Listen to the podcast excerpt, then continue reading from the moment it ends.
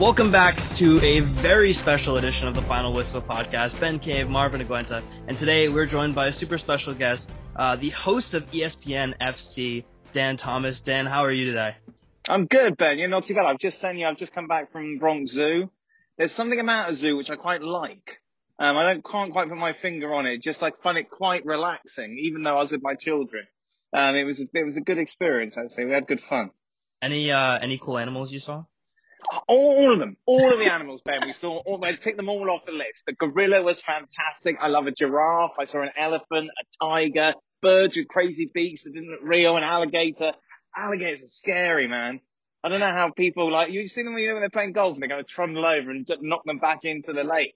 I'm like, man, these things are huge.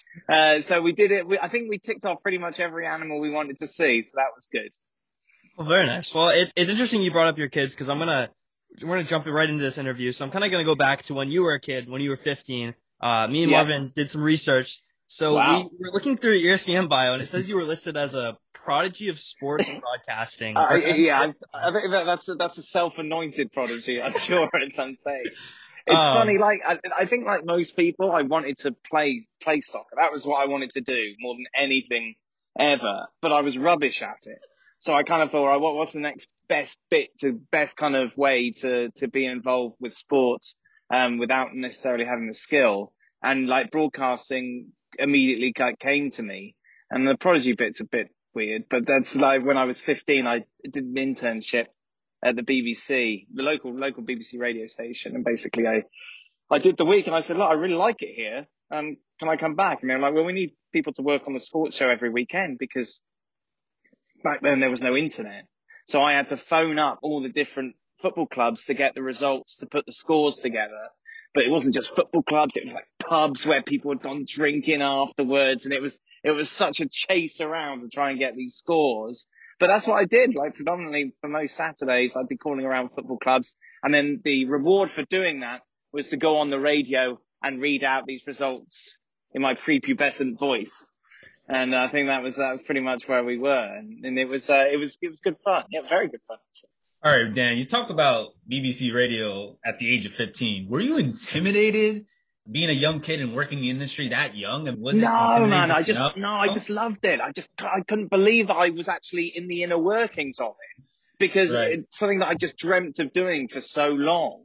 And like to be in that and see actual things going out live and see somebody talking in front of a microphone that you knew was being broadcast to the whole area was just something so special about it.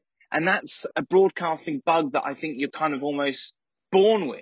Like that, do you know, it's weird. Like even now when I'm in town and I see like the local news recording something, I'm still amazed by the whole process. I'm still drawn to the camera. Still want to get on the camera, obviously, because I need to get the center of attention, which I'm sure has some issues, some childhood issues, but we don't need to go into those now.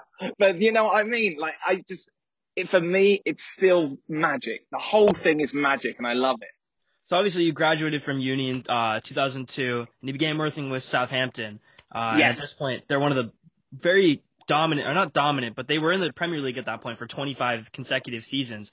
As someone who grew up maybe watching the Premier League, what's it like to work with a team in one of the biggest leagues in the world? Well, that was brilliant as well. So what we did was, so I would do the news, like the Southampton news Monday to Wednesday, which I was rubbish at, terrible. Goodness me, I just had no eye for any sort of news detail.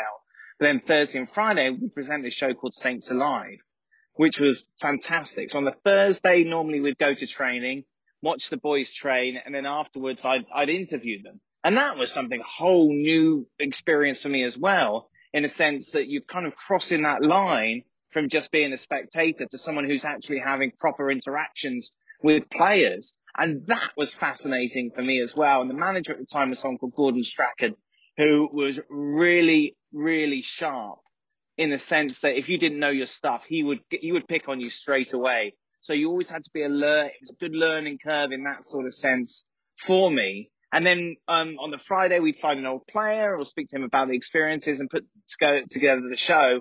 And then Saturday or Sunday, we'd go to the game and the press conference and things like that. So from someone who had no real in within the industry to then all of a sudden have all of this access it was exceptional. It was so much fun. Like, me and the cameraman and the producer, we really enjoyed what we did and really appreciated it.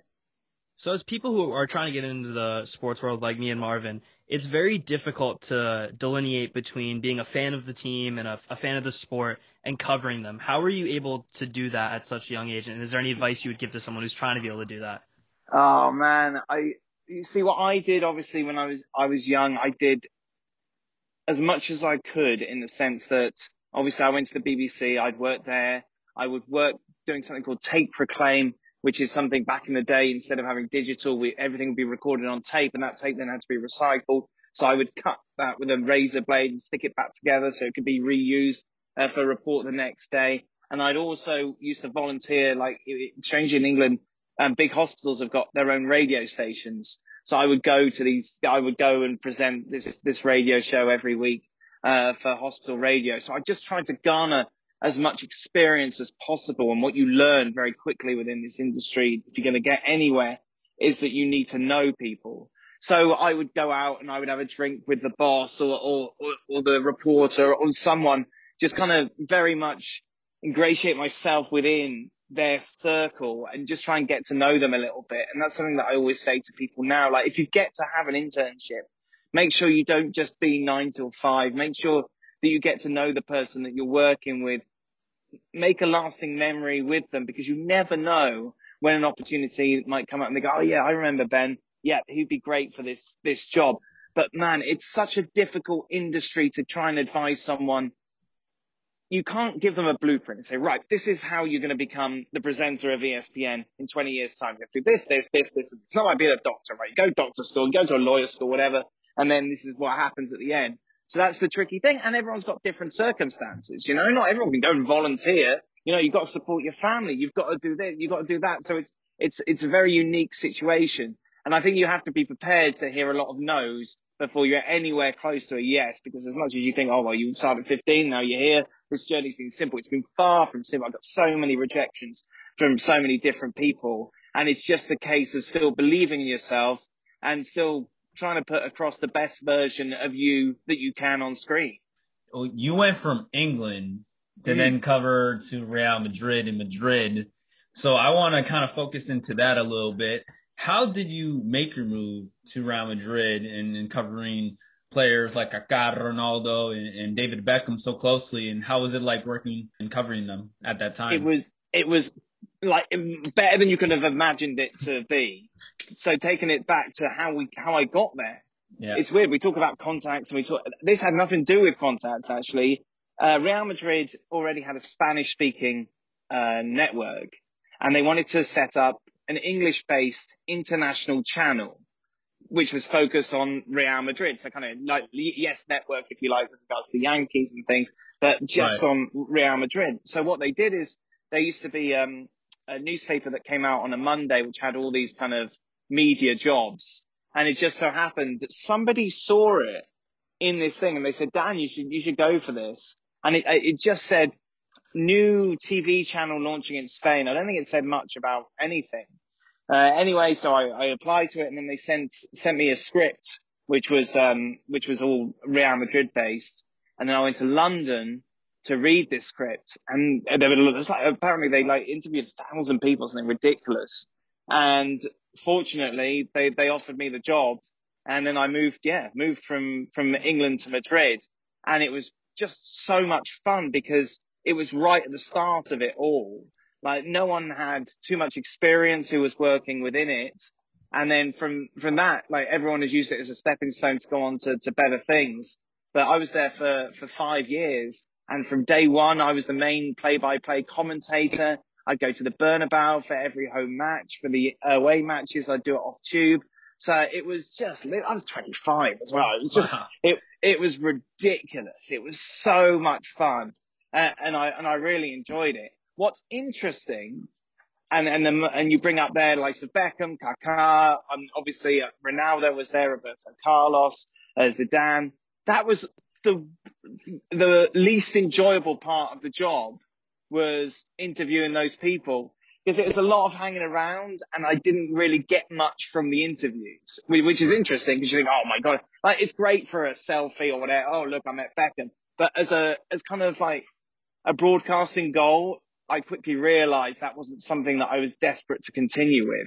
And even now, like when we have people on who are players, I always leave a little disappointed with an interview, because I always think, oh, I can get the best out. I can get something maybe out of them that they haven't said before, but they're so guarded and just so uninterested in talking to me with any sort of depth. And I get it. Like, well, you got nothing to gain by telling me anything interesting in that sense. So that's why I much prefer working with ex-players and hearing anecdotes from the boys from the past than just getting bland, everyday answers from players now. So first you're in England, then you went to Spain, and now you're in the USA. Where has been your favorite country to work? Oh, Madrid was brilliant. But it was that time of my life where, Josh, you want to say hello? See, this is before he was born. Hello. And before the kids and before marriage and things like that. So it was just fantastic. You know, it was just, you had no responsibilities. You were going to the Bernabéu. You know, I went on the world tour with them. We went all around pre-season with Madrid. It was just dream stuff. But obviously, problems with working with a club channel. There's no money, so you know I was living paycheck to paycheck pretty much. And also, there's a little bit of propagandery as well. You have to be careful with what you had to say. So in that sense, it like 5 years was definitely enough. It was time to move on. Don't do that. Thank you. He's throwing stones at the basketball. See, I didn't have to deal with those sort of things when I was in Madrid. It was fine. No, thank you. No, because it might hit the neighbour. So that was definitely, it came at exactly the right time. I think if it happened now, I wouldn't have been able to immerse myself and enjoy it as much as the experience. And now, obviously, I've been here for 12 years now at ESPN, and that has just set me up nicely, not only career-wise, but also the opportunity to settle here, to have a family, and to shout at my child regularly. So then, you arrived at ESPN in 2010. You talked about it a little bit. I mean, let's get into kind of the sport of football. Obviously, here we say soccer. I mean, talk about how the evolution of the sport popularity has changed from where you started in 2010 to kind of where it is now, including the show of ESPN FC. I can only obviously speak from personal experience, and it's interesting having children.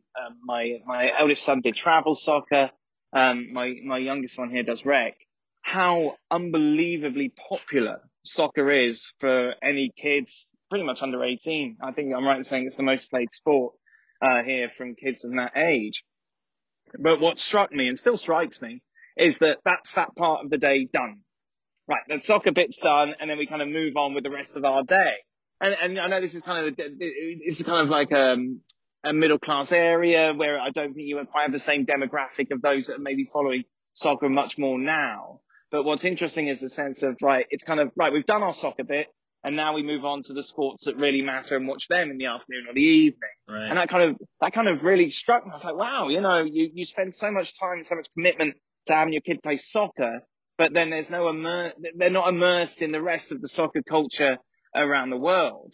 But certainly what has changed since I moved here is the access that everybody's got and how much easier it is now. And speaking to people who've lived here a lot longer than I have about how they were just getting games on dodgy feeds, or a VHS was doing the rounds, or a DVD of this, that and the other, compared to now. You look at ESPN Plus, you know, the Bundesliga, La Liga, MLS, obviously NBC do a brilliant job as well with the Premier League. If you want to watch any match in the world, you can pretty much get access to it here, which is interesting because you can't get that in England, because the 3 o'clock games in England, the 10 o'clock ones here are blacked out. You know, they're not live. So in that, the soccer access here is better than the home of soccer back in England.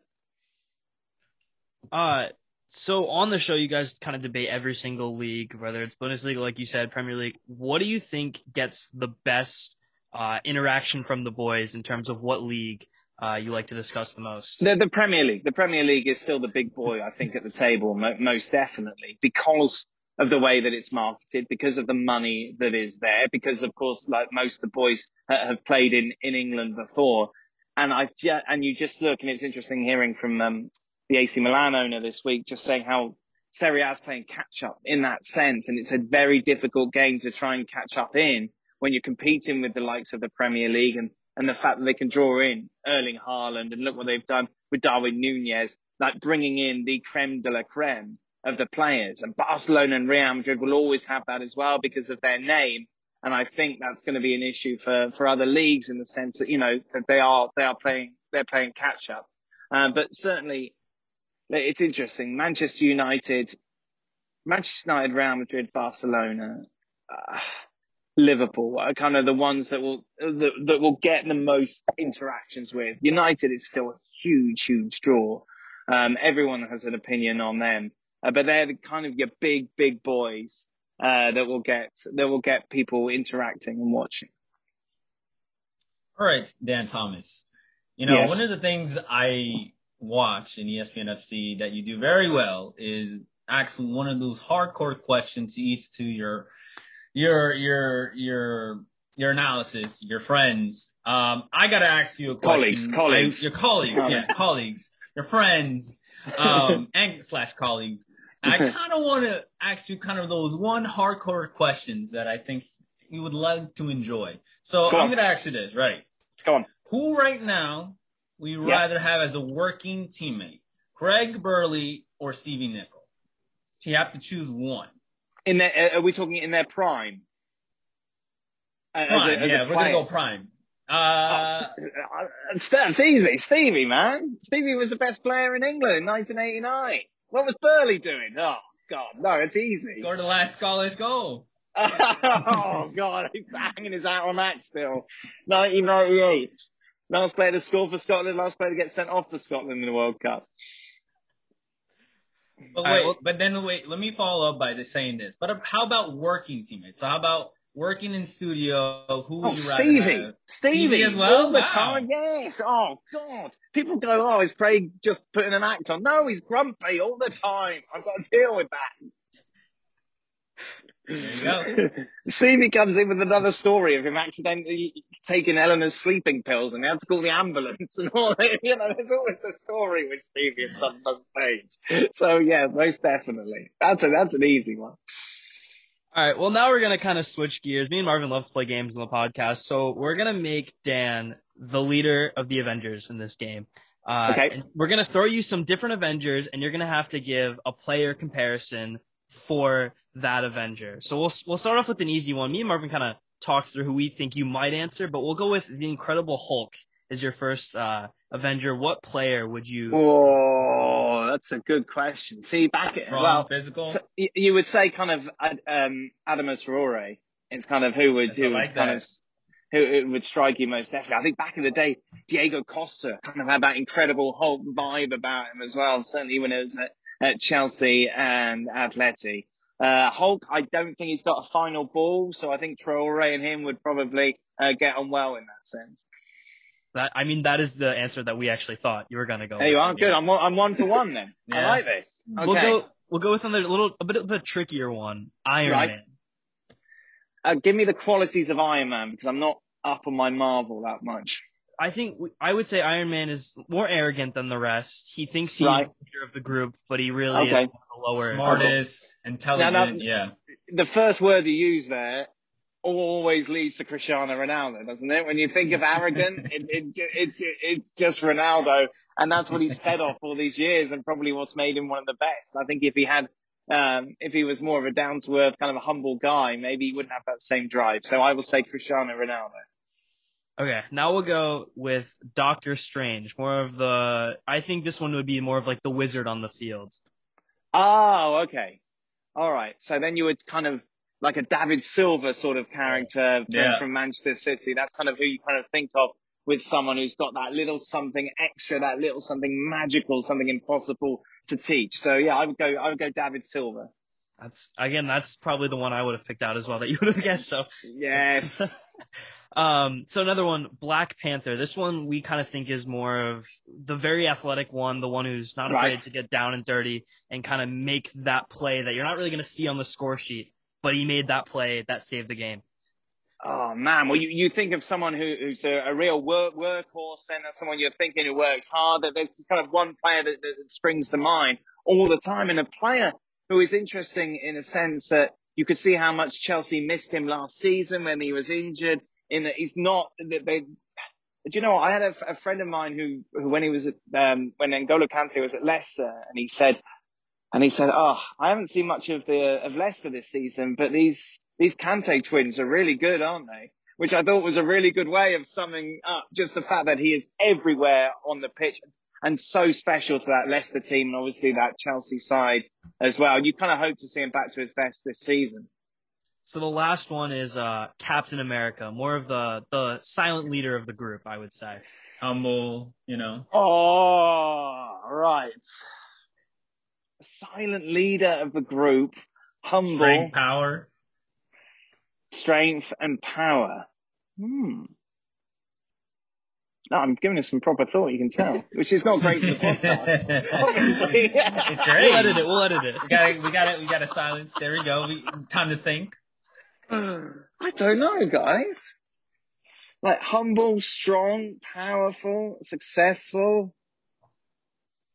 Whew, I don't know. Who would you have gone for? Ben, go ahead first. I think I don't even. Oh my goodness! You're gonna ask me and not have an answer. No. I think so. I'm a City fan, so I would go with Rodri. I think Rodri is like the quiet leader of that team. He gets in there, he gets out. We know how humble of a guy he is, so I would go with Rodri for that. Yeah, but Captain America, I don't know. Just even the name of it doesn't quite. I would probably go with Lionel Messi on this one because he's humble, he's strong, he's powerful on the field. I would go with him. That would be my choice. Yeah, it's Christian Pulisic, though, every day, boys. I mean, I guess, yes. There it is. If you want to go, there it is. That's your Captain America. I tell you, someone who could fill that role, obviously, is Gio Reyna, if he can keep himself fit. I really like him, guys. I think he's going to be a great player. Every time I've seen him for Dortmund, and especially for the US team, I think he's got this kind of character about him that he won't go missing. You know, I think for accusations that maybe some of the US players go missing in big games, I don't think he's got that within him. But that's slightly off topic. No, I was watching the Jude Bellingham documentary that Birmingham put out a few weeks ago, as well as Borussia Dortmund. And when he went to Dortmund, the whole documentary, while it was on Jude, there were so many clips of Gio Reyna being on the field and just being so dominant. I completely agree. I think he's one of the players that's definitely gonna. If they're going to make a deep run in the World Cup, it's going to be with him spearheading the attack. And what a player his dad was. His dad was a lovely guy as well. We had him on the show a few times. Really nice. You know, it's a good grounding there that his mum and dad are going to give him going forward. Well, that's been the Avengers section of the podcast. So thank you for all your answers. So we're going to wrap it up here, but we just have one more question. You kind of talked a little bit about it before, but is there any advice you would give to someone trying to break into the sports broadcasting world? Don't tweet anything stupid. Don't have anything stupid on social media. And that's something I never had to deal with, obviously, because when I was growing up, we didn't have it. But every tweet you put out, every kind of social media statement you make, what are you gaining? What are you gaining from this, and how detrimental could it be to the future? And if it's a hot take that gets you 3 likes, is it really worth it in the future when somebody's searching through and kind of looks at it and think, is this the guy? Is this the guy that we want associated with our company or with our club? So that's something that I would be very aware of. And I'm still, a number of times I've deleted tweets. I think, Dan, what are you doing? Well, you're going to get paid for sending this tweet. Do you know what I mean? And you've seen so many people fall because they think what they have to say is important, which it really isn't on social media. What's important is how you conduct yourself, how you interact with people, you get the opportunity to meet, to make a lasting impression, to know your stuff. Like if you want to be working in La Liga, know more about La Liga than anybody else, you know? And in that sense, try and get to know as many people as you can. And when you get to know them, make sure that you leave an impression, which means that when something comes out, no matter how little within the industry, they think of you first. Well, thank you for those very wise words, Sam. And I know our listeners will definitely take that to heart. Well, thank you all for listening to this episode of the Final Whistle Podcast. Once again, Dan, thank you so much for joining us. It's been a great episode. Thank you, man. No worries.